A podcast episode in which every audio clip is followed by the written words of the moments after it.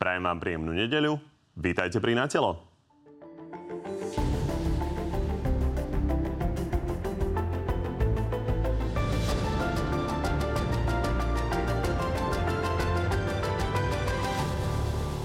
Parlament si dal napokon definitívne prestávku. Matovičovcom sa totiž nepodarilo zvyšok poslancov presvedčiť na ich mimoriadnu schôdzu. Saska a Demokrati hľadali zámienky, prečo to neotvoriť. V noci si niečo vymyslím, nedomyslím to celé. Sú tam návrhy na miliardové dopady, nekryté dopady na rozpočet. Úradníckej vláde sa blíži termín, kedy bude musieť poslancov požiadať o dôveru. U premiéra sa tak tento týždeň striedali lídri strán. Neviem, čo viedlo pána Ódora k tejto samovražednej misii. Viem si predstaviť aj podporu. Dôveru vlády od Hlasu nedostane. S hlasmi Sasky môže rátať. Všetko sa to teda môže lámať na OĽaNO. Igor Matovič chcel od premiéra, aby mu od ostatných strán vyrokoval napríklad aj podporu jeho odmeny za voľby. Pýtame si 200 eur pre rodiny s deťmi, aby bolo zachovaných a pre každého, kto ukáže, že mu na Slovensku 30. septembra záleží 500 eur. A okrem toho máme pre vás dnes aj úplne čerstvý prieskum preferencií strán, ktorý ukáže aj to, ako si v súboji o prvé miesto vedú Smer s Hlasom. No a našimi dnešnými hostiami sú predseda poslaneckého klubu OĽaNO Michal Šipoš. Dobrý deň. Ďakujem za pozvanie, peknú nedeľu. Poslanec za Hlas Erik Tomáš, takisto dobrý deň. Peknú nedeľu. A poslanec SAS Juraj Krupa. Dobrý deň. Dobrý deň. Páni, začneme tým, čo sme už otvorili v úvode, a to je tými rokovaniami o dôvere vláde. Pán Krupa, vy ste rozhodnutí podporiť tú vládu. Čo hovoríte na podmienky OĽaNO? No, tak to je také typické OĽaNO. Oni si vlastne stanovia nejaké podmienky, ktoré sa nedajú splniť, a potom budú vykrikovať na tých ostatných, že vlastne oni chceli ľuďom dobre, ale tí všetci ostatní sú zlí, len oni sú tí dobrí. A ja neviem, mohli k tomu ešte pridať 5 kg klobás, 2 živé kravy do každej domácnosti a slovenský raketoplán. A potom povedať, vidíte, mohli ste mať aj klobásy doma a nebudete mať. Pozrite sa, akí sú všetci zlí. Čiže asi toľko. To je klasické OĽaNO. Pán Šipoš, keď sa pozrieme na to, že aké sú náklady teda týchto vecí, ktoré vy žiadate, teda konkrétne tej 500 eurovky, tak je jasné, že keby Hlas povedal, že chce zvýšiť dôchodky, povedzme, o 500 eur a SAS, že chce znížiť dane o 10%, tak by to bolo vlastne obdobné, nie? Pozrite, každá politická strana má právo povedať svoje podmienky, má právo povedať, z akých okolností je ochotná podporiť túto vládu. Čiže my sme jednoznačne veľmi dobre, celé Slovensko vie, že bojujeme za rodiny, bojujeme za to, aby bola čo najvyššia účasť vo voľbách. Čiže my sme legitímne ide o to, že či je to splniteľné, lebo jedna vec je to nejakým spôsobom prezentovať na billboardoch, ale druhá vec je, že či je to splniteľné a či vlastne vôbec ste chceli, aby to bolo splnené, lebo skúsme si len pripomenúť, že čo ste povedali vlastne predtým, než ste na to rokovanie išli o úradníckej vláde prezidentky. Napriek tomu, že tam dala 2 KDH-kov, je to progresívna vláda. Budeme veľmi, veľmi, veľmi opatrní. Veľmi, veľmi, veľmi opatrní na to, aby sme si dali natiahnuť na hlavu nejakých komút a zrazu budeme sa podpisovať pod nejaké zvrátenosti. Je to podľa nás progresívna vláda. Toto vôbec nevyzeralo, že ich idete podporiť. To sedí s tým, že sme povedali, že budeme veľmi opatrní a jasné, že si uvedomujeme, že nebudeme teraz za každú cenu robiť nejaké obštrukcie, alebo budeme dávať biankošeky ako Saska, alebo si tam presadili nejaké nominácie na ministrov, presadili si vedúceho úradu vlády. K tomu sa môžeme dostať, ale ostaňme pri vás. Čiže vy ste boli autenticky presvedčení, že premiér Ódor by potom, čo vám to vôbec neprešlo v parlamente, sa nejakým spôsobom dokázal dohodnúť s ostatnými stranami, že by vám to prešlo. Mysleli ste si to? My sme sa veľmi otvorene... Nebol to len marketing. My sme si veľmi otvorene s pánom Ódorom rozprávali sme sa o všetkých veciach. To stretnutie bolo veľmi dlhé, by som povedal konštruktívne. A jasne sme mu vysvetlili, že našim cieľom je, aby bola čo najvyššia účasť vo voľbách. A keď chce našu podporu získať, máme najväčší poslanecký klub, tak jednoducho sme povedali naše dve základné priority. Myslím si, že takto je to fér. A áno, je pravda, že pán Ódor musí sa snažiť aj rokovať, musí sa snažiť získať tú podporu. Určite len tak z neba mu to samo nespadne. To bez pochyby. Ja sa len pýtam, či ste boli autenticky presvedčení, že toto sa dá splniť. My sme od začiatku... Keď ste to nedokázali vy, že vám to vyrokuje on. Pozrite sa, my sme od začiatku hovorili, že nebudeme zarezávať túto vládu, ani nebudeme dať biankošek. Povedali sme, že dáme podmienky, ktoré si myslíme, že sú fér, a uvidíme, ako premiér Ódor to vyrokuje. Pán Tomáš, pokojne reagujte, ale vás sa chcem opýtať aj na to, že vy ste teda prišli so zásadným postojom, že v žiadnom prípade nebudete teda podporovať tú vládu. vládu. Na druhej strane by ste najviac žiadali tú vládu od prezidentky. Zároveň ste nespochybnili vlastne, že žiadneho ministra a nepodporíte tú vládu. Tak to neznie veľmi logicky.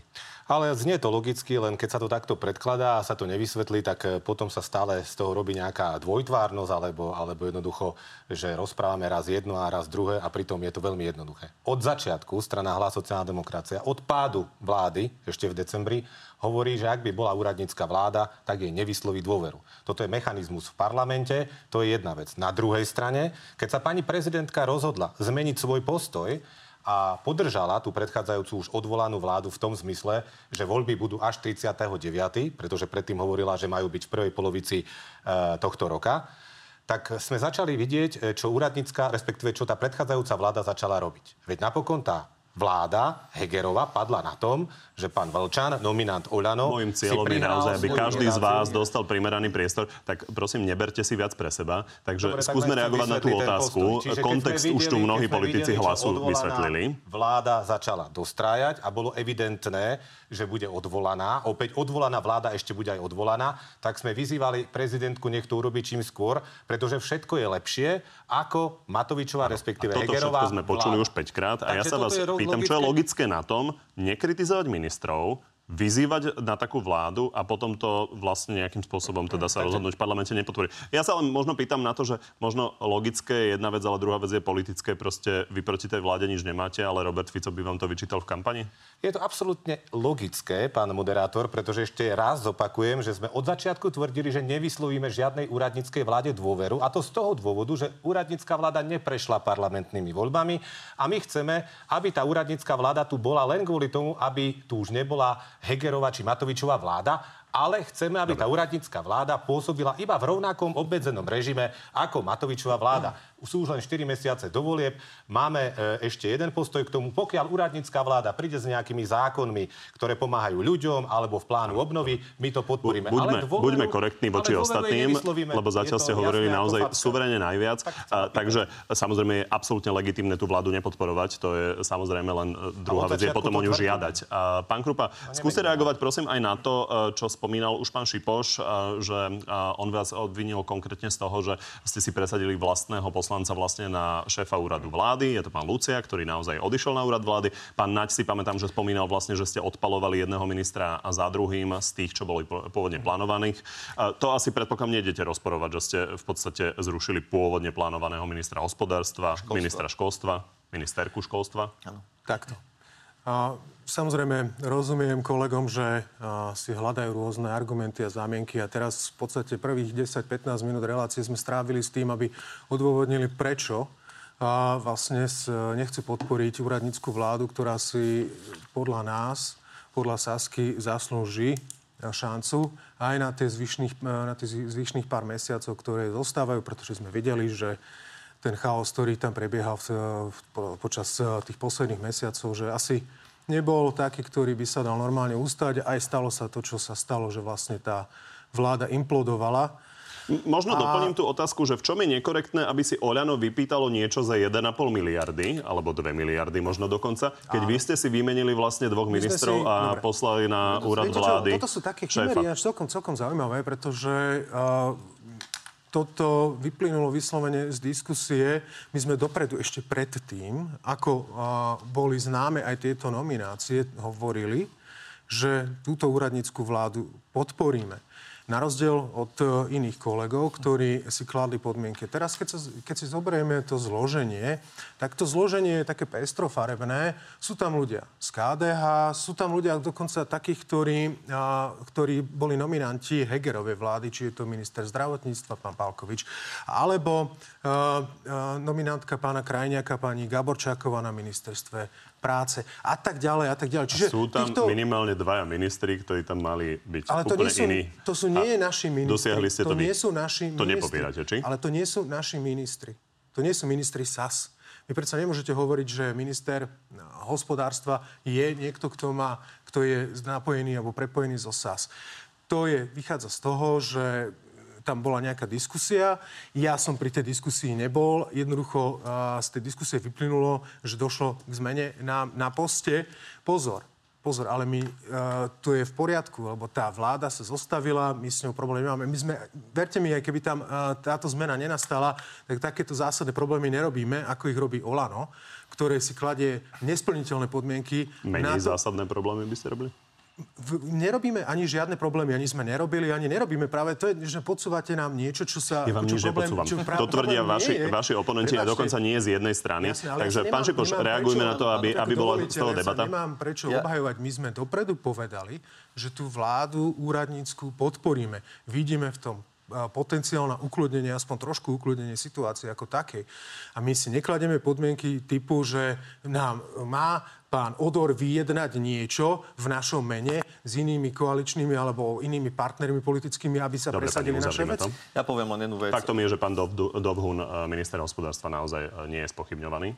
Áno, ale treba povedať, že tie mená, ktoré dopredu boli avizované, však my sme boli na stretnutí s pani prezidentkou, tak ako ste povedali, či ministerstvo školstva, či ministerstvo hospodárstva, jednoducho Saska vyblokovalo tých ľudí a už neviem, aký väčší dôkaz dať k tomu, keď poslanec Národnej rady za SAS Michal Luciak sa stane vedúcim úradu vlády. Na to môžem zareagovať. Toto sú fakty. Ja chápem, že sa tu Juraj Krupa krúti, snaží sa urobiť tu nejaké to krupobytie slávne, ale bohužiaľ to nevychádza. Fakty sú také a nevidím nič zle na tom, aby my, naše hnutie, ktoré má najviac poslancov, transparentne, verejne sme povedali, že naše priority sú boj za rodiny, 200 eur zachovať na dieťa a to, aby bola čo najvyššia účasť vo voľbách. Čiže ja to nevidím v tom nejaký zásadný problém. Hovoríme to otvorene, jasne. Zásadný problém je len v tom, že to bude stať 1,5 až 2 miliardy. A to, na to máme riešenie, pretože my, vďaka aj našim hlasom, tu na ani Hlas, ani Saska za to nehlasovali, sme zdanili nadmerný zisk Slovnaftu, možno si to pamätáte, a je to cca 500 miliónov eur do rozpočtu ročne, čiže každý rok, keď zdaníme Slovnaft, tú hlavnú ruskú ropu, tak tie peniaze v rozpočte budú vojnou na Ukrajine. Nie, ja vám to poviem tak, že tá lacná ruská ropa tu určite bude dlho. Ja by som si želal, aby tá vojna skončila zajtra, ale predpoklad je, že tá lacná ruská ropa tu bude ďalej prúdiť, preto tie peniaze do rozpočtu pravdepodobne prídu. A keby náhodou nie, tak tam bude sekera miliardu. Viete čo, keď sa má rozhodovať o najdôležitejších voľbách 39. a sa má rozhodnúť o tom, že či pôjdeme smerom do Ruska, alebo ostaneme v západnej Európe, alebo ostaneme v Európskej únii, tak myslím si, že za to aj tá miliarda stojí. Pani? Pán Kovačič, ja by som chcel rád teda, keď hovoríte o tom priestore v tom druhom kole, mať priestor, chvílinku mi len ho dajte. Je úplne evidentné, že... Ale musí to byť k téme. Bude to k téme, nebojte sa, veď aj pán Šipoš niečo povedal. Je úplne evidentné, že OĽaNO si dalo tie podmienky len preto, aby sa zviditeľnilo. Nie preto, že chce podporiť tú úradnícku vládu. Na rozdiel od Hlasu, ktorý od začiatku tvrdí, že nevysloví dôveru vláde. A dalo si tú podmienku preto, aby tu ťahala opäť do priestoru tému 500 eur za voľby. Úplnú chiméru. Nesplniteľnú. 32 poslancov za to hlasovalo. A OĽaNO to len robí preto, lebo si chce zachrániť zadok vo voľbách, keď to tak poviem, pardon za tento výraz, pretože naozaj má preferencie ako má. A teraz chce každému človeku dávať 500 eur za voľby, čo neexistuje žiadne nikde vo svete. Oni vedia, že to nepresadia, ale aby sa o tom hovorilo. Podobne ako na billboardoch majú po celom Slovensku napísané, že príjmy Matiek bez daní. Ľudia si dokonca myslia, že to bolo presadené v parlamente, keď to vidia na billboardoch a pritom to nie je pravda. A preto mi dovolte a dajte mi minútu. Ste mali tiež 13. dôchodky na billboardoch? Toto sú, pán Kovačič, ja sa aj k tomu rád vyjadrím, toto sú reálne výsledky. Strana Hlas, sociálna demokracia na poslednej schôdzi parlamentu presadila mimoriadne zvýšenie dôchodkov o 10,6%, teda v priemere o 61 eur. Dovolte splniť informačnú úlohu, lebo mnohí ľudia sa na to pýtajú. Áno, platí to aj pre invalidné dôchodky, sirotské, vdovské, teda pre všetky dôchodky vyplácané sociálnou poisťovňou. Strana Hlas na tej istej schôdzi presadila rozmrazenie minimálnych dôchodkov. Tu môžu ľudia vidieť tabuľku, lebo 2020 táto vláda zmrazila minimálne dôchodky a my sme to presadili a jednoducho už konečne sa rozmrazia. Dobre. A poslednú vec, pán Kovačič, a už potom pôjdem k akýmkoľvek iným témam, lebo už sa k tomu nedostaneme. Lebo informačnú povinnosť si majú plniť naši redaktori, my toto vysielame pravidelne v televíznych novinách. A na tejto schôdzi zároveň strana Hlas presadila zvýšenie príspevku na kúpeľné pobyty seniorov z 50 na 100 eur. Ďakujem, že ste mi to nechali povedať, lebo teraz sa určite už budeme baviť iba o nepríjemných veciach, o hybridných vojnách a podobne, ale som na to pripravený. Ďakujem. Pán Krupa, uzavrime to. Poviem to len to. Akože, čo sa týka pána Luciaka. Pán Luciak je všeobecne známe, že už končí v politike, ďalej nechcel kandidovať a teda ani nie je na kandidátke. Prešiel zo Za ľudí. Sasky, presne tak. A dostal túto ponuku priamo od premiéra Ódora. vzdal sa mandátu, odišiel tam a tým pánom skončil aj v klube aj SAS aj a tak ďalej. Čiže toto sú úplne irelevantné argumenty, ktoré tu hádže OĽaNO. Viete, v podstate to, čo sa tu teraz deje, je, že nás tu OĽaNO stále naháňa do parlamentu, aby sme išli hlasovať za ich nejaké návrhy, ktoré majú totálne rozbiť bank. Oni tvrdia, že my nechceme ísť do práce, že oni sa chcú tam v tom parlamente krvopotne snažiť pomôcť ľuďom, tam sa budú potiť a pracovať a neviem čo všetko. Podľa mňa by bolo lepšie, keby si do svojich robotných dlaní napluli a zobrali krompáč ešte robiť niečo užitočnejšie, pretože to, čo tu hrozí, je ruinovanie štátneho rozpočtu ako takého.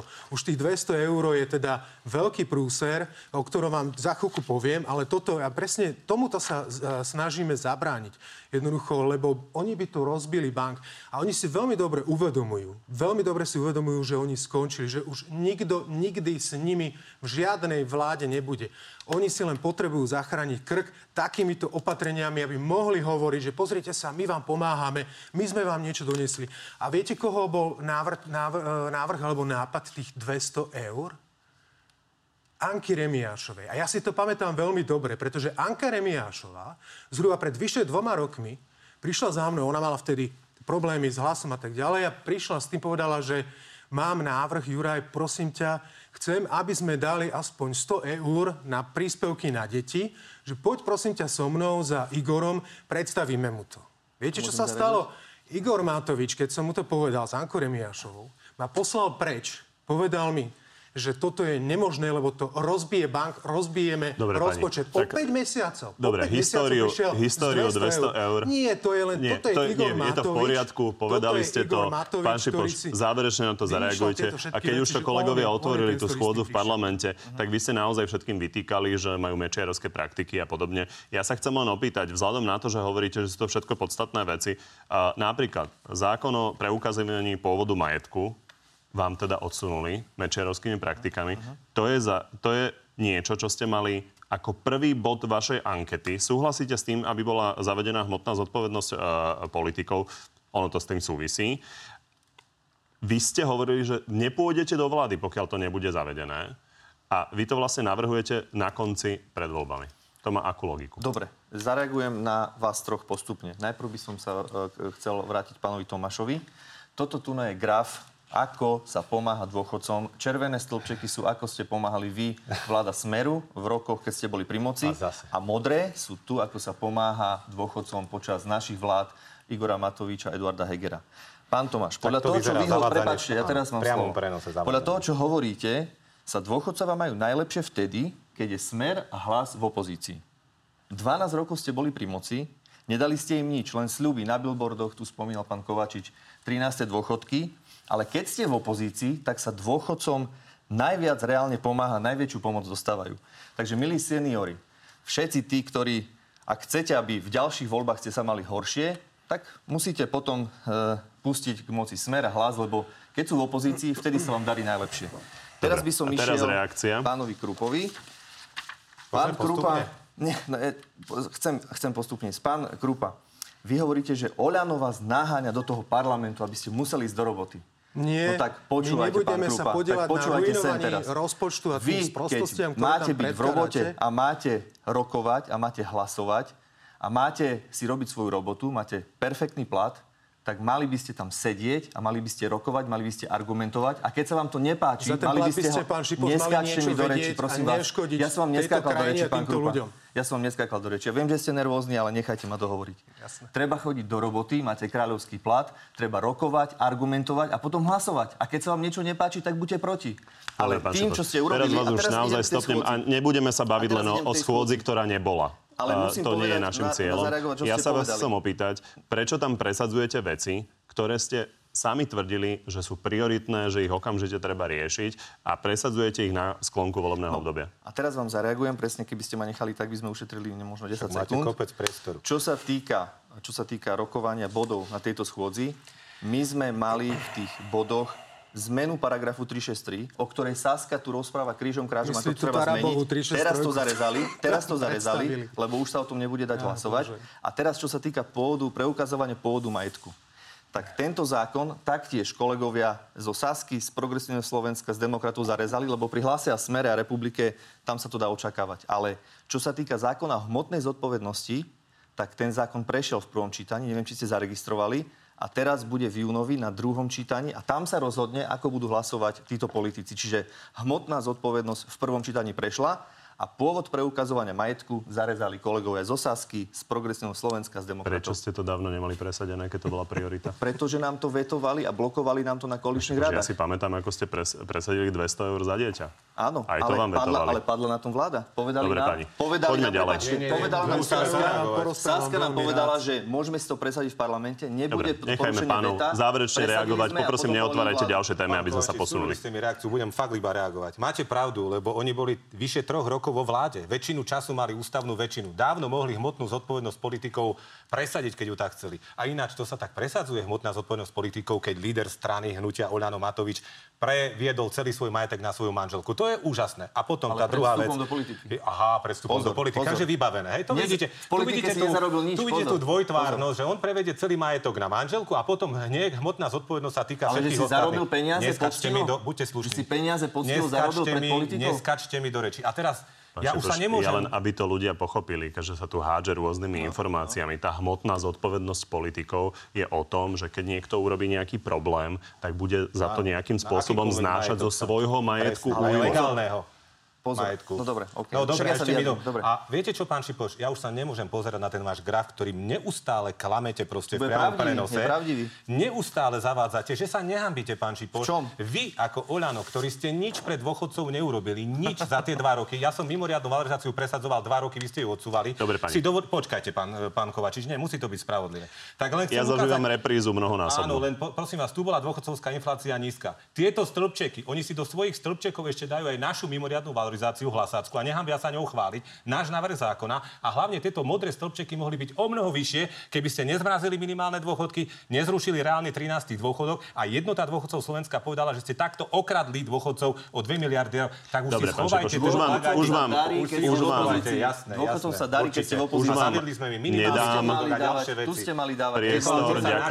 Priestor na reakciu, poviem to za vás, je pravda, že naozaj tie mimoriadne teda tie 13. dôchodky boli schválené pár dní pred voľbami. No dobre, ale mala ich vyplatiť ďalšia vláda. Kovačič, áno, ale boli schválené aj hlasmi hnutia Sme rodina, vrátane ministra Krajňáka, aj inými hlasmi a minister Krajňák a celá vláda to zrušili. Pár dní pred voľbami. No oni to zrušili po voľbách. Čo sa týka priorít OĽaNO, tak vidíte, že presne tie veci, ktoré sa týkajú boja proti korupcii a podobne, prichádzajú úplne teraz na záver volebného obdobia, keď sme tesne pred voľbami. Nikdy tam z ich strany nebol nejaký zásadný záujem práve urobiť to bagrom. Jasné. Urobiť to bagrom. Bagrom sa urobilo 200 eur. A viete prečo? Pretože pochopili jednu vec, a to už vtedy, a sme mali o tom intenzívne diskusie, OĽaNO už nikto neuverí ich protikorupčný boj. Z jednoduchého dôvodu, pretože v ňom zlyhávali. Vidieť to napríklad na dvojakom metri, či keď sa bavíme o Sme rodina a keď sa bavíme o iných. Nikdy v živote sa k Sme rodina nevyjadrili, hej, keď tam boli rôzne podozrenia. A v čom povedz? A takže toto sú tie veci a oni si normálne myslia... Vy ste boli šéfom Výboru pre obranu a bezpečnosť za OĽaNO. Máte zákonodárnu iniciatívu ako poslanec, takže keď to nepredkladali, tak ste to mohli presadzovať. Všetko som tam otváral a preto ma aj odvolali. To bola vyslovene... My sme nehlasovali, bohužiaľ. No však znížili kvórum plus Sme rodina so Smerom a odvolali, pretože tam, áno, riešil som tam veci, ktoré sa nepáčili ani jedným, ani druhým. Veľmi im to vadilo. Ale ja nemôžem sám presadiť niečo. Ja len vám hovorím, ako to bolo. A toto je celý ich fígel. Oni si normálne naozaj myslia, že oni s tými 200 eurami vyhrajú voľby. Že oni presvedčia ľudí. Teraz chodí Matovič ako podomový predajca hrncov po celom Slovensku a vysvetľuje, že vlastne on im pomohol a my všetci ostatní. Všetci, čo sme tam, sme im blokovali. Každý má svoju kampaň. Pani, poďme sa posunúť. Hmotnú zodpovednosť. Ja by som za ňu veľmi rád hlasoval. Veľmi rád by som za ňu hlasoval. Keby spadala aj do obdobia, kedy bol premiér Matovič, keby mal prevziať tú zodpovednosť za tie škody, ktoré spôsobil. Ale môžeme sa baviť napríklad aj o tom, že on je taký čistý a povedzme si o tej Arka Kapitál, tých 10 miliónov.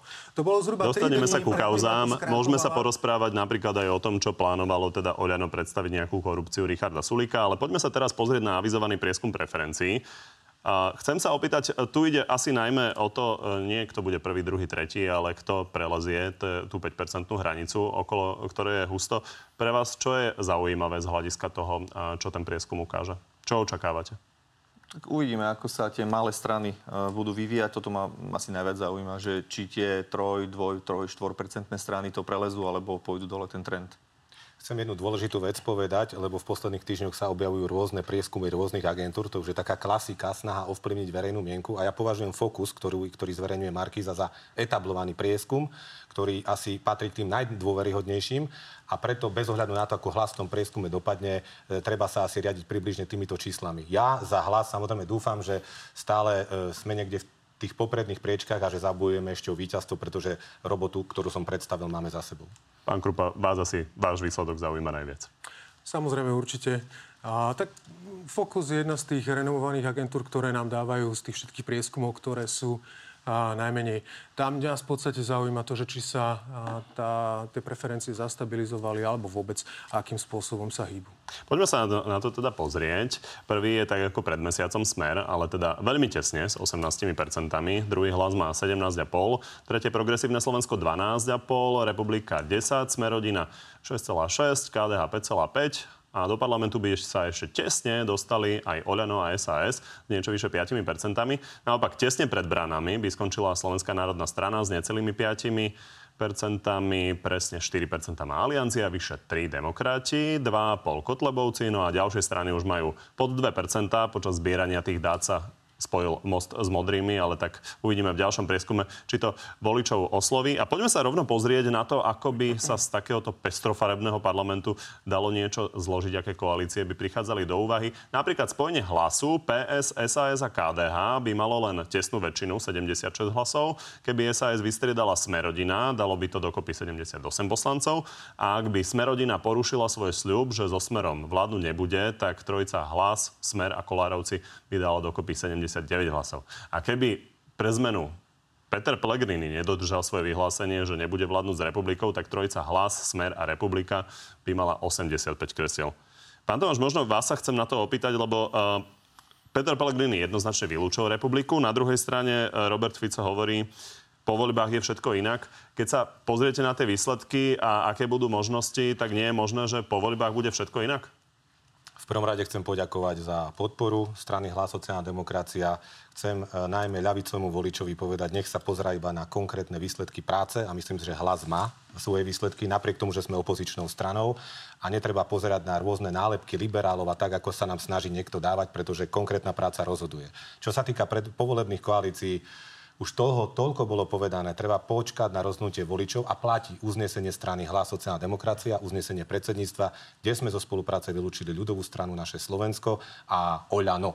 Toto platí uznesenie, na tom sa zatiaľ nič nezmenilo. Pokiaľ sa niečo zmení, koncom mája Peter Pellegrini úplne jasne sa postavil tu v Na telo k Republike, povedal, že pre Hlas taká situácia nemôže nastať, kedy by ste išli s nimi do vlády. Ja sa len pýtam, že či tieto výroky naozaj tak ako hovorieva Robert Fico, po voľbách je všetko inak, proste nebudú platiť, lebo pamätáme si koalíciu Most a SNS, čo nikto nepredpokladal.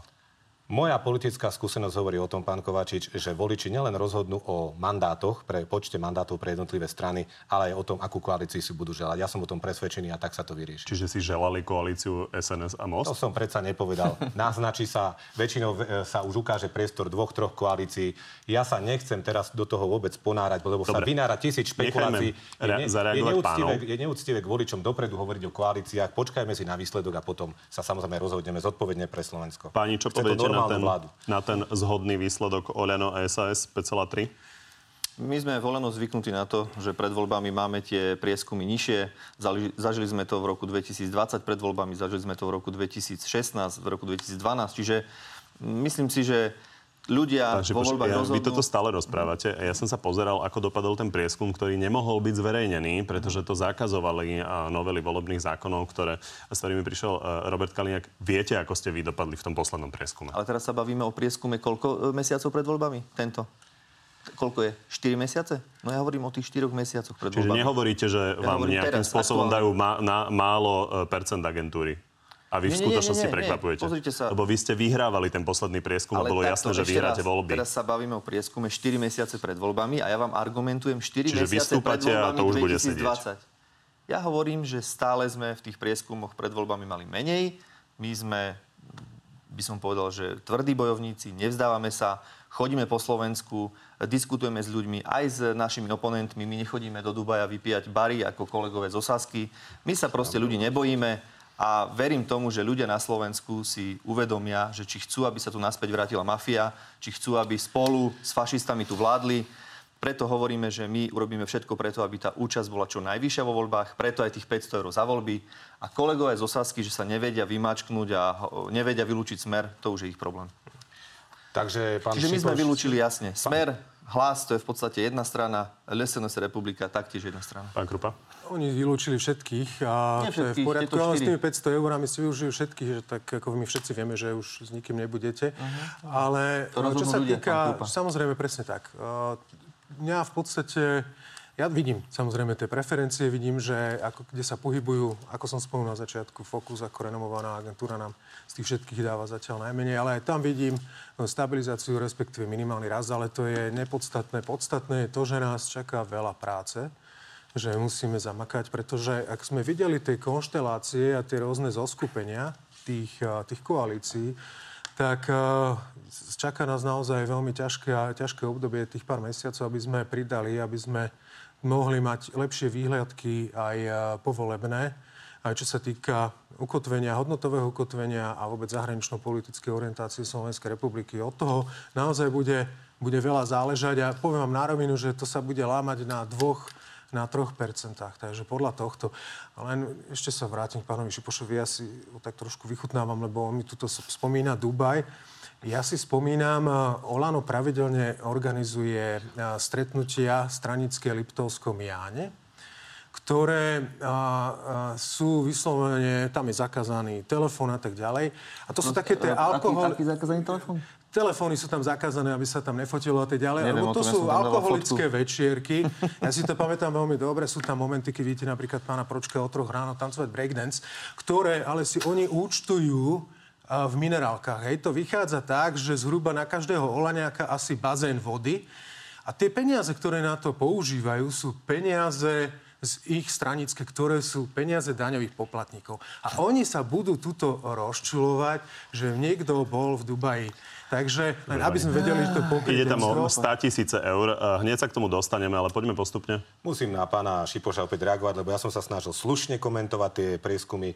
Tu sa už začína vyťahovať špinavé prádlo z bývalej koalície. Nech sa páči, páni. Ja len chcem povedať, ako pán Šipoš tu vyzýval ľudí, že nech volia vo voľbách. Ja chcem tých istých ľudí poprosiť. Ľudia, nezabudnite, čo tu táto koalícia OĽaNO, SAS, Za ľudí a Sme rodina dostrajala. Za 3 roky, čo tu vystrajali, aké trápenie ste mali. Slovensko dopadlo tak, že druhou najchudobnejšou krajinou Európskej únie, že jednoducho sme zadlžili celú krajinu 4600 eur na jedného obyvateľa, že sme rozhádali... To je úplne mimo témy, takže tu vás stopnem. Na budúce budeme riešiť viac ekonomiku, čo nie je vaša doména.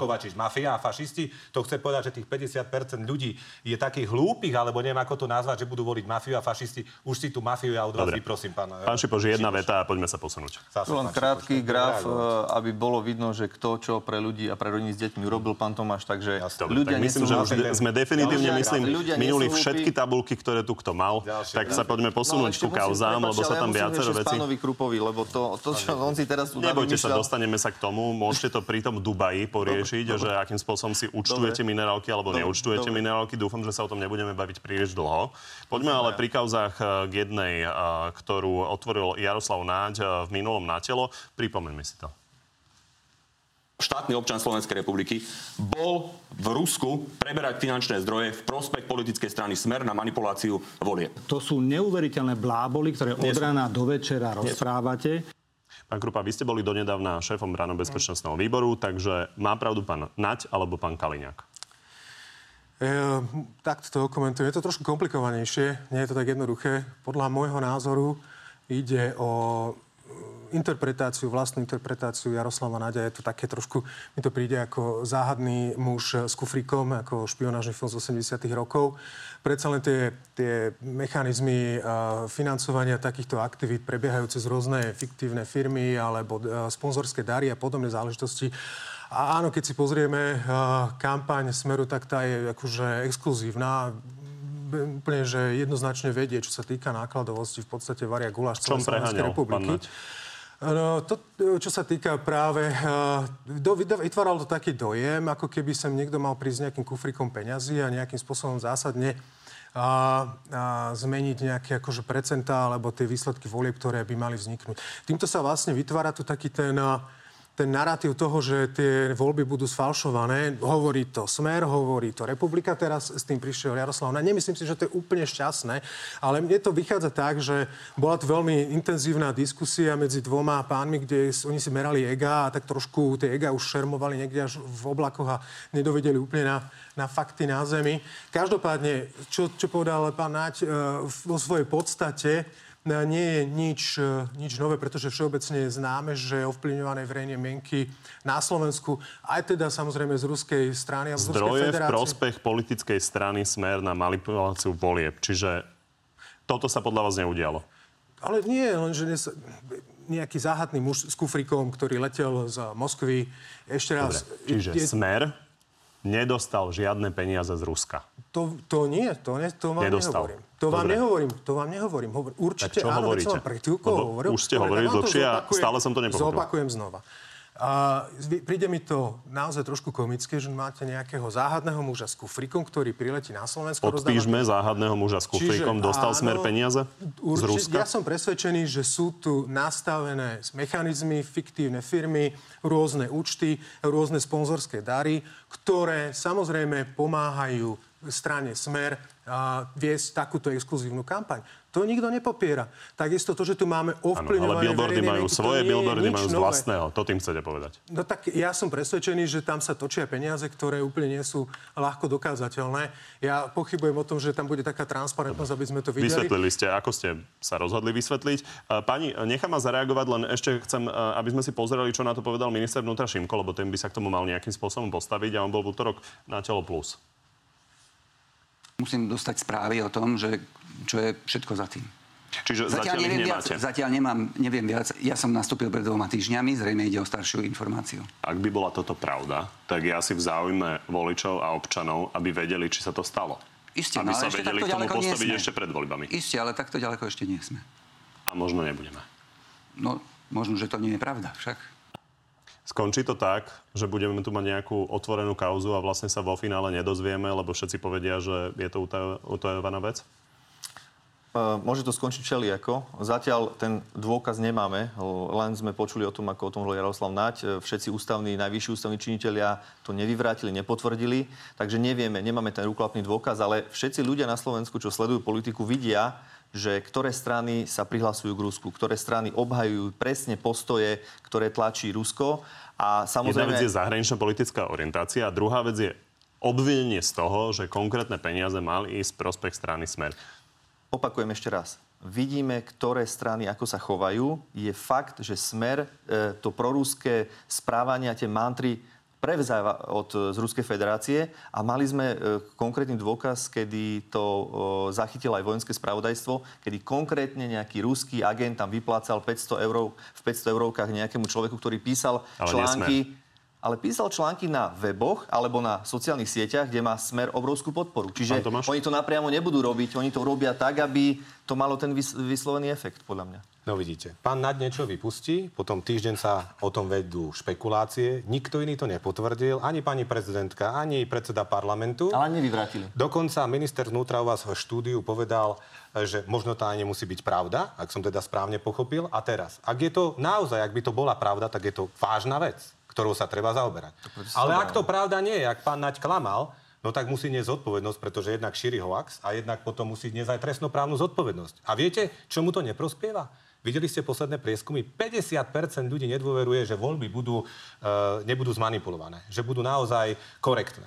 K tomuto speje tieto informácie a my musíme v parlamente urobiť všetko, aj politické strany spolu, aby naozaj ľudia mali dôveru v tie voľby. Preto napríklad sme teraz všetci, väčšina, podporili ten zákon, ktorý má, síce bol s chybami schválený, ale prikáže vlastne okrskovým komisiám zverejňovať zápisnice. Treba ho opraviť, aby bol vykonateľný. A strana Hlas, za stranu Hlas tu hovorím, a možno k tomu siahnu aj iné politické strany, bude robiť paralelné ščítanie vo voľbách, aby naozaj to všetko sedelo na jeden jediný hlas. Dobre, a doplním ešte to, že v tejto téme sa nejakým spôsobom posúval ešte Robert Fico, ktorý teda prišiel s tým, že nejakým spôsobom mali úradníci ešte za minulej vlády brojiť proti opozícii a nejakým spôsobom ju teda sa pokúšať zničiť. Dnes to posúval ešte s tým, že sa do toho zapája NATO. Pán Tomáš, vy ste odmietli na tú tlačovku ísť. Čo bol dôvod?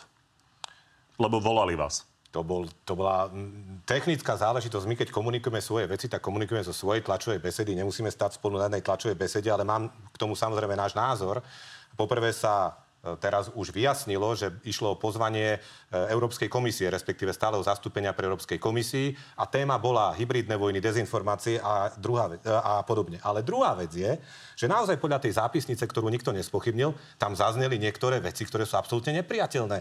Veď pán Daniel Milo, predstaviteľ ministerstva vnútra, povedal podľa tej zápisnice vetu: NATO musí čo najskôr riešiť otázku volieb, pretože vyhrá Fico a Pellegrini a Slovensko a Republika vystúpi z NATO. Slovensko potrebuje v tejto veci pomoc. To, čo si dovoluje ten úradník, však on už z princípu svojej pozície má byť apolitický.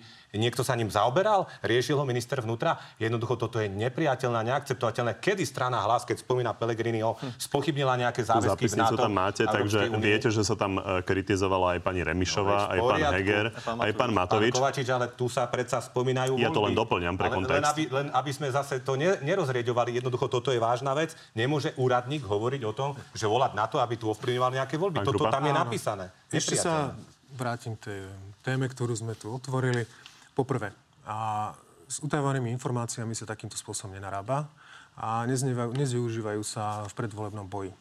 Poďalšie, utajovaná informácia takéhoto charakteru musí ísť na OČTK, OČTK ju musí potvrdiť nejakým vyšetrovaním.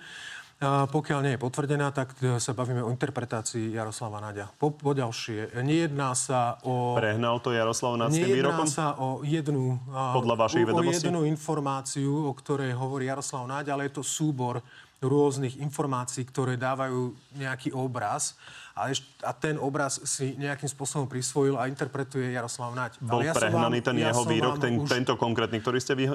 Ale hovorím s tým, tak to ja vám neviem potvrdiť ani vyvrátiť, rozumiete mi? No, dobre, tuto sme sa dostali. Čiže toto je ten problém. A takže teraz tu budeme mať nejaké pochybnosti. A tie pochybnosti budú viesť vyslovene k tomu, že tu môžu byť pochybnosti o tom, ako voľby dopadnú a že môžu sa spochybňovať ich výsledky. A toto vôbec nechceme, pretože veľmi, veľmi dobre, ako citlivo to môže byť vnímané na verejnosti, ktorá už je teraz naozaj že polarizovaná. Potom to samozrejme máme Smer, ktorý zneužíva tieto informácie alebo sa ich snaží nejakým spôsobom využiť proti. A to je práve to je nejaký seminár alebo stretnutie našich úradníkov s úradníkmi v Európskej komisii a neviem čo.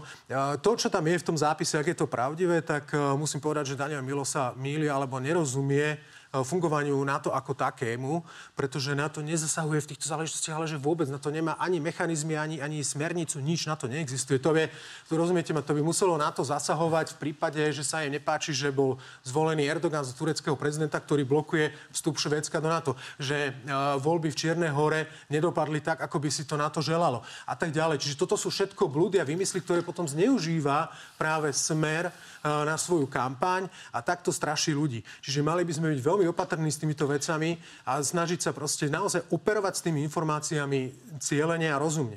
Dobre, páni, poďme ešte krátko na dve témy. Pán Šipoš, chcel som sa vás teda opýtať, vy ste avizovali teda, že prinesiete nejaké zásadné informácie o korupcii Richarda Sulíka. To bolo to Expo v Dubaji? To už ste splnili tú vašu snahu nejakým spôsobom teda odhaliť jeho korupciu? No, v prvom rade my sme to nevyťahli, zverejnil to minister hospodárstva. Čiže nebolo to ešte ono, hej? My, keď budeme mať skompletizované informácie, určite verejnosť sa o nich dozvie. Ale chcem zareagovať. Čiže máte informácie o korupcii Richarda Sulíka, áno, ale ešte nie kompletné. Áno. A počkáte si až pár dní pred voľbami? Počkáme si vtedy, keď budeme ich mať kompletné. Dobre. Ale chcem zareagovať na toto, čo teraz sa tu ukazuje. a na ten chabý pokus Juraja Krupu, ktorý sa snažil tu teraz vyobraziť OĽaNO, lebo chodí, si predstavte, my chodíme ako naše hnutie raz do roka do Liptovského Jána na Slovensko a za vlastné peniaze, ktoré má naša strana, naše hnutie, tak si dovolíme urobiť stretnutie. Prepáčte, pán Krupa. Peniaze sú koho? Prepáčte, pán Krupa. My tie peniaze sme poctivo získali vo voľbách, dobre? Daňových poplatníkov. A sme ich získali ale vo voľbách, pán Krupa. Čestných máme na účte. V poriadku. No a teraz počúvajte, my ideme na Slovensko, ideme do Liptovského Jána, ideme tam sa stretnúť, ideme prebrať celý rok, ideme si dať plány do budúcna a vy máte nejaké informácie, že tam pije. Tak? Vy ste tam bol? Áno. A vy ste tam pil? Počkajte, vy ste tam pil? Prvýkrát som tam bol, už som tam povedal, že živote tam už nepôjdem. Dobre, pani, ale pil ste? Toto je naozaj nedôstojná debata. No, je to nedôstojná debata, samozrejme. Takže my tam chodíme, máme tam normálne stretnutie stranícke, kde rozoberáme naše veci. Všetky veci, čo sa týka spoločného, nealkoholické veci idú zo stranického a kto chce si dať pivo, alebo kto chce dať alkohol, si platí pri bare sám zo svojho, pán Krupa. To by ste mal vedieť. Áno, vidíte. Čiže toto je ten zásadný rozdiel. Dobre, pán Krupa si pamätá inak. Pani, nebudeme riešiť, kto platil pivo. Pán Kovač, poďme dokončiť Expo v Dubaji. Peniaze, za naše peniaze, daňových poplatníkov, tam chodiť robiť pitky s Gajsenovcami a voziť si tam dceru, voziť si tam kamarátov. Vieme, že sú tam nejaké hotelové izby, ktoré neboli preplatené. To už je cez čiaru, prepáčte. Minister Hirman pri odchode tvrdil, že sú tam nezrovnalosti v účtovaní reštaurácií, v účtovaní apartmánov. Chcem sa len opýtať, budeme čakať ešte na nejaké kontroly, ale či vám príde adekvátne vlastne zo strany Richarda Sulíka len zareagovať, že na nezrovnalosti v rádoch 100 000 povie, že na to nemá minister vplyv, že to nerieši minister? Pozrite, sú veci, ktoré, jak to povedať, jednoducho generálna riaditeľka, ktorá riešila Expo, bola po Expo odvolaná, bola nominovaná nová, lebo boli zistené niektoré nedostatky, ktoré sa mali doriešiť a riešili sa. To máte tie veci, napríklad nejaké nedoplatky z tohto baru, alebo teda ten prenajímateľ toho baru, ktorý nezaplatil neviem čo. Toto sú tie veci, ktoré jednoducho sa dejú a za to minister nemôže, že niekto niekomu niečo nezaplatí. Toto je niečo, čo si musí riešiť ministerstvo. Richard Sulík si to zobral pod seba ako svoj projekt a bol toho tvárou. Samozrejme. Pozrite sa, rozpočet nebol prekročený. To, že sú tam nejaké, môžu byť nejaké nezhody alebo nejaké nedoplatené faktúry, to sa stáva úplne bežne pri niektorých takýchto akciách. Nech sa to vyšetrí. My sme hlasovali v parlamente za to, aby to NKU prešetrilo. Bohužiaľ, kontrolu NKU zrejme nebudeme vidieť pred voľbami. Páni, poďme ešte veľmi krátko. Toto je Saska. Môžem mať reakciu? K Dubaju? No týmto veciam, však som opozičný politik, lebo už som to tu povedal, vidíte, postupne sa vyplavujú na povrch ďalšie a ďalšie kauzy z kuchyne bývalej vládnej koalície. Samozrejme, ja som zachytil, pán Hirman podáva súdne žaloby a dobre robí po tom, čo sme všetko videli, ale na druhej strane, viete, pán moderátor, tu sú veľa vážnejšie kauzy, lebo tuto sa pán Šipoš tvári a celý čas do nás šije, že aká sme mafia. Antikorupčné hnutie OĽaNO, vlastne vláda antikorupčného hnutia OĽaNO padla na tom, že si nominant OĽaNO, pán Vlčan, prihral s ďalším nominantom Budajom. A toto sme tu už so všetkými tými stranami riešili. Pokiaľ ide o nás, pán Kovačič, tak sa to tu rozoberá aj bez našej prítomnosti. 1,4 milióna eur do vlastnej kešene. Ja pravidelne samozrejme poviem vaše stanoviská, ale naozaj nikdy sa tomu nevyhýbame. Tuto je obraz antikorupčného hnutia. Potom sa dozvieme, že v posledný deň, keď riadnej vlády exminister vnútra Mikulec podpíše napriek pokynu ÚVO zmluvu na vrtuľník 13 miliónov eur. A potom ďalšia vec, teraz sa dozvedáme zo včera. Aj toto sme riešili s ministrom vnútra v poslednom útorkovom Na telo plus. Pán Šipoš, keď pán Šipoš to napadá opozíciu, ale naozaj dve vety, lebo musíme končiť. Už treba účtovať túto vládu, táto vláda. Ja len pána Tomáša opravím. Pán Vlčan bol nominant pána Hegera. Ad 1, pozor, ad 1, ad 2. Ako náhle sa to prevalilo, padla vláda. Lebo ju odvolala prezidentka. Vláda. Hej, vy ste už sa sami odvolali. Už nie sú naši ľudia, bolo za vás. Za vás boli kšefty. Čiže vy ste sa sami odvolali. A viete, čo bolo za vás? Vy ste sa sami odvolali. Že končíme krikom. Myslím si, že bude najlepší spôsob to prerušiť tým, že ideme do záverečnej rubriky. Máme poslednú minútku a pol, tak vás poprosím naozaj áno, nie odpovedať na tieto otázky. Nie sú zložité a dá sa na ne bez problémov takto odpovedať. Takže na úvod jedna spoločná, rovnaká pre všetkých. Váš politický odhad. Získa vláda Ľudovíta Ódora dôveru parlamentu? Pán Tomáš? Nie. Pán Krupa? Bude to tesné, ale predpokladám, že nie. Pán Šipoš? Ak sa mu to podarí splniť naše dve podmienky, tak áno. Odhad? Ja verím, že áno. Návrat do politiky zvažuje Róbert Kaliňák, ktorému ste v minulosti robili napríklad aj hovorcu. Mali by ste problém s tým, keby sa opätovne stal ministrom vnútra? Toto ja nebudem robiť personálne veci iných politických strán. Či by ste s tým mali problém? Je to symbol pre mnohých ľudí. Ja sa nebudem k tomu vyjadrovať. Uvidíme, kto bude minister vnútra. Poďme skúsiť pána Krupu. Vaša 150-ka kandidátky Alojz Hlina o prípadnej koalícii s Hlasom povedal, že by sa pre ňu nehádzal do Dunaja. Vnímate to podobne? Ja by som povedal tak, to sa tu naozaj dvorí Hlasu je Smer. My o týchto veciach ani nehovoríme nejaký spôsob. Že by sa nehádzal do Dunaja, či to vnímate podobne? Tak do Dunaja sa nehádzať nebudem, uvidíme, ako dopadnú voľby. Od vás, pán Šipoš, ešte jeden tip, dúfam, že tento sa podarí. Skončí Veronika Remišová na vašej kandidátke? Ak sa dohodnú naše strany na spolupráci, áno. Pýtam sa, váš tip. Ak sa dohodneme. Čiže váš tip. Rokujeme s Kresťanskou úniou a so Za ľudí. Ak padne dohoda, áno. To bez pochyby. Keď sa dohodnete, tak budete dohodnutí. No tak ale nesmieš. Dobre, pani. Tak vám ďakujem, že ste prišli do Markízy. Ďakujeme pekne. Ďakujem za pozvanie. Peknú nedeľu ešte. Z dnešného Na telo je to všetko. Pri ďalšom sa vidíme opäť v nedeľu. No a v utorok popoludní máme pre vás v pravidelnom čase na TV novinách Na telo plus, tentoraz ex-ministrom Ivanom Korčokom. Príjemný zvyšok nedele.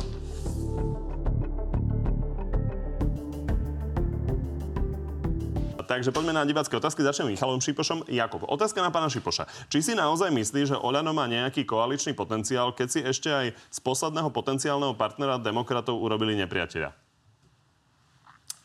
Myslím si, že máme koaličný potenciál. My sme vylúčili len 4 strany. Opakujem, Smer, Hlas, SNS, Republika. S ostatnými, ktorí prelezú od 5%, sme ochotní sa rozprávať.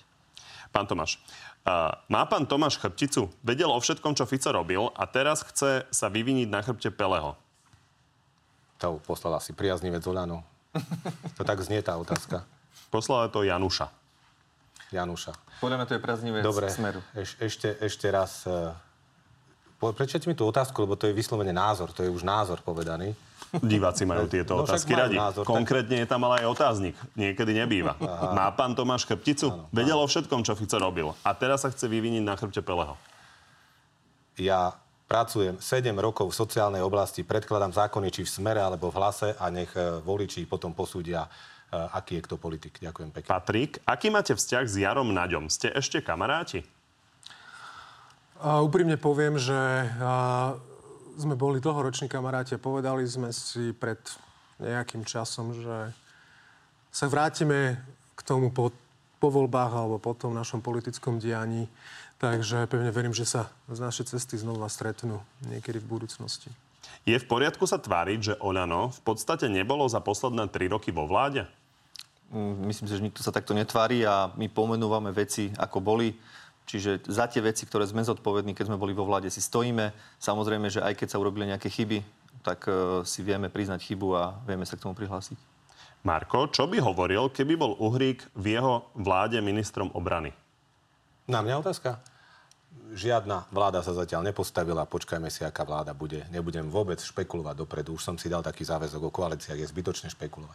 A Uhrík ako minister obrany? Ja hlavne dúfam, že Slovensko bude mať po voľbách normálnu vládu. Normálnu vládu. Uhrík je normálny? Už som povedal, pevne verím, že budeme mať normálnu vládu a musíte sa s tou odpoveďou uspokojiť všetci. Takže hej. Tak poďme ešte na 3 pre všetkých. Hlavne nech nie je OĽaNO v tej vláde už. Hlavne nie je OĽaNO. Jan, ste presvedčení, že Ukrajina za pomoci EÚ a USA vyhrá vojnu? Na mňa. To je pre všetkých. Pre všetkých. Podľa mňa je to možné. Je to aj pravdepodobné. A neočakával by som, že teraz tá protiofenzíva, ktorá bude, že bude úderná takým spôsobom, že behom jedného protiútoku vyženie všetkých Rusov za ukrajinské hranice. Ide o to, aké strategické ciele si Ukrajina stanovila, ako ich vie dosiahnuť, keď ich dosiahne. Podľa toho potom uvidíme, ako sa bude vyvíjať ďalej situácia a aká bude situácia samozrejme v Ruskej federácii, ktorá tiež sa trošku otriasa aj v problémoch. Vidíme, že čo sa deje a už aj na území Ruskej federácie a nemá to dobrý dopad na ruské obyvateľstvo. Na všetkých troch. Dobre, môžete mi zopakovať, ja som myslel, že to je na pána Krupu. Ste presvedčení, že Ukrajina za pomoci EÚ a USA vyhrá vojnu? V každom prípade som za to, aby naozaj, keď už hovoríme o mieri, aby to bol poctivý mier. Jednoducho nie je možné na jednej strane hovoriť, že Rusko porušuje medzinárodné práva svojou akciou na území Ukrajiny. A na druhej strane potom niektorí hovoria o mieri, však nech sa Ukrajina zmieri, že aj za cenu územnej celistvosti bude mier. Nie, takto poctivý mier nevyzerá. Chcem občanom Slovenska povedať, že ako by sa im páčilo, keby, nech mi prepáčia susedia Maďari, ale je to taká najcitlivejšia téma, keď Maďari nám zaberú nejakú časť územia a potom nám veľmoci povedia, že dobre, tak sa už tým zmierte, hlavne nech je mier. Nie, ja som za poctivý mier. Ja si veľmi želám, aby sa tá vojna skončila čo najskôr a veľmi si želám, aby Ukrajina vytlačila agresora za svoje hranice a vtedy by, podľa mňa, to bolo fér, pretože Rusi to nám jednoducho napadli, vidíme, čo sa tam deje dennodenne. A tiež nesúhlasím s tým, čo šíria ostatné strany, že tvária sa, že sú za mier, ale pritom im nevadí, že sa tam bombarduje a že tam umierajú deti. Čiže čím skôr by som bol za to, aby demokratické strany, všetky krajiny, ktoré sú a ktoré pomáhajú Ukrajine, aby spoločnými silami vytlačili tých Rusov poza hranice. Ladislav má takú náročnú. Čo bude hlavná téma volieb podľa vás? Tak ono to nie až také náročné. Podľa mňa určite vojna na Ukrajine bude určite rezonovať zahranično-politické vzťahy. My ako sociálna demokracia sa budeme snažiť, aby rezonovali najmä sociálne témy, čo je logické. A uvidíme, čo ešte prinesie kampaň, lebo vieme dobre, že sa to zintenzívňuje vždy tesne pred voľbami tie posledné 4 mesiace a môže vyplávať nejaká téma, ktorá napokon, ako hovorí Saska, zmení hru a bude tá kampaň o niečom inom. Takže uvidíme. Ak môžem, určite to budú sociálne a ekonomické témy, hlavne teda konsolidácia ekonomickej situácie na Slovensku, ktorá je trošku rozhýbaná z rôznych dôvodov. A samozrejme aj hodnotové a zahranično-politické ukotvenie, vôbec ukotvenie Slovenska po voľbách ako takom. Čo bude vlastne vnímané potom v tom kontexte vojny na Ukrajine, že kam sa Slovensko bude po voľbách uberať.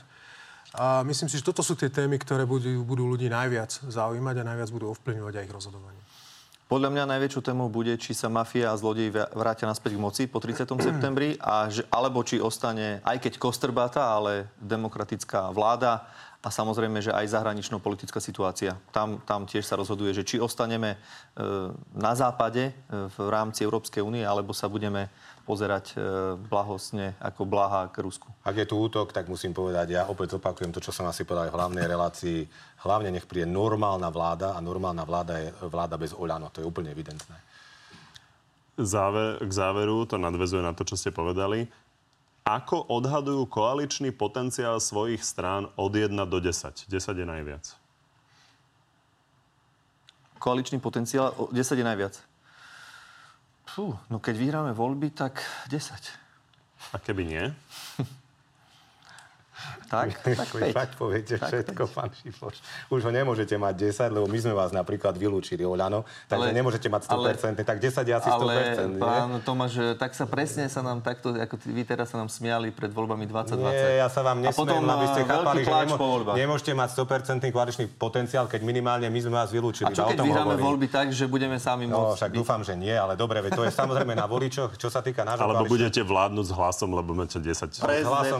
S Hlasom určite vládnuť nebudú, lebo Hlas ich vylúčila. My naozaj asi nie sme jediní s OĽaNom, už vládnuť nechceme.